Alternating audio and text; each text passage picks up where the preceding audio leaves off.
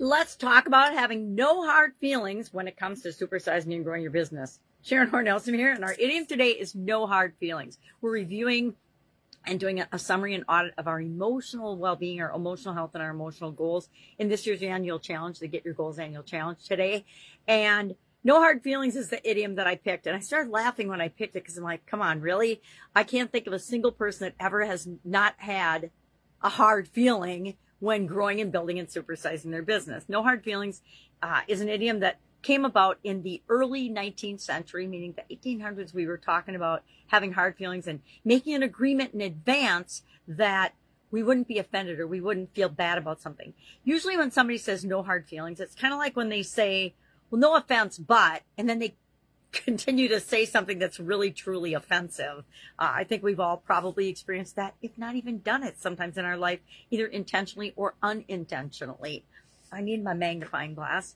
Uh, I looked up a process of how do we deal with emotions, since we're talking about emotions, because emotions are going to come up. The whole spectrum of emotions are going to come up when we're building and growing and supersizing our business. And the ones we choose to act on are the ones that are going to determine literally how fast we grow our business. The more positive energy we put into the world, the faster our business grows. That is my own personal opinion, because I choose to be in businesses that I believe are making the world a better place. If it's not making the world a better place, if it's not helping people, why am I going to put my energy and time and resources into it? So this idiom actually comes from, it's a proverb, as well as uh, there wasn't a, doing the research on it, there wasn't a specific, this is who came up with this idea or said this. It's been around for so long, I think it gets convoluted and people forget exactly where it came from. But I think humans have been dealing with hard feelings, and since we're emotional beings, feelings of all types, since mankind existed. So to pinpoint when it started to become a thing where it had to do with us agreeing in advance that we weren't going to feel bad about something, or if we had an argument or an altercation, we agreed that we weren't going to let it carry on and ruin the relationship or ruin the business or ruin the whatever.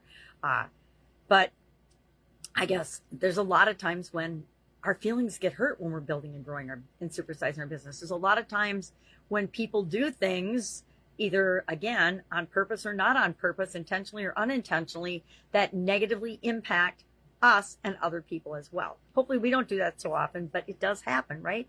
I definitely have hurt people's feelings before in my life and in my businesses, not necessarily intentionally, but we all have that effect on people. We're not sure when we respond or act in a certain way exactly how other people are going to take it. Uh, and that's That's up to them, right? It's their responsibility to decide how they want to respond. Uh, I think that if we go into our business as looking to do the right thing, make the world a better place, treat people the way we want to be treated, the chances of us having hard feelings are less than if we're a jerk, right? So my question for you today, before I share this quick six-step process, how do you deal with hard feelings and people that get their feelings hurt, and when we get our feelings hurt, right? Because the only person that can really actually handle and deal with it is us, just like they're the only ones that can deal with their their feelings. Uh, what is the hardest feeling that you've had to deal with building and growing and supersizing your business? For me, I think some of them have been jealousy, betrayal, uh, dishonesty, lying, uh, manipulation, misrepresentation, cheating, stealing, not me personally doing these things, but having to deal with feelings over stuff that came up over the decades that I've been involved in different businesses. So how do we deal with this? What are six steps to mindful, mindfully deal with hard feelings, right? Number one, we need to turn toward our emotions and our feelings. We need to, instead of ignoring them or stuffing them down and hoping that they don't come up later. I don't know about you, but I used to be one that stuffed down everything, all my emotions, all my anger, all my frustration, and I took it out on myself. Well, that didn't work out very well, right? I had a sudden cardiac arrest in twenty ten and checked out for about a week or so in a coma and had to have heart surgery and all this crazy stuff because I wasn't dealing with my emotions. So this became a great process for me to use in every area and aspect of my life, not just with respect to my businesses. So first, we need to admit that we have emotions and we're emotional beings and that it's up to us to decide how to deal with them. Then we need to identify and label the emotion. The first step in dealing with an emotion is knowing what it is and what it means to you. So if I say I hate something, it's a different level of emotion than if I dislike something intensely, or if I dislike it, or if it miffs me or bothers me. Those are all different levels. So we want to give it a name so that we can identify what it is and start dealing with it. Then step three is to uh, accept the emotion. Hey, we all feel angry. We all feel jealous. We all feel upset. We all feel envious sometimes. We all feel uh, frustrated. Step four, realize the impermanence of any emotion, right?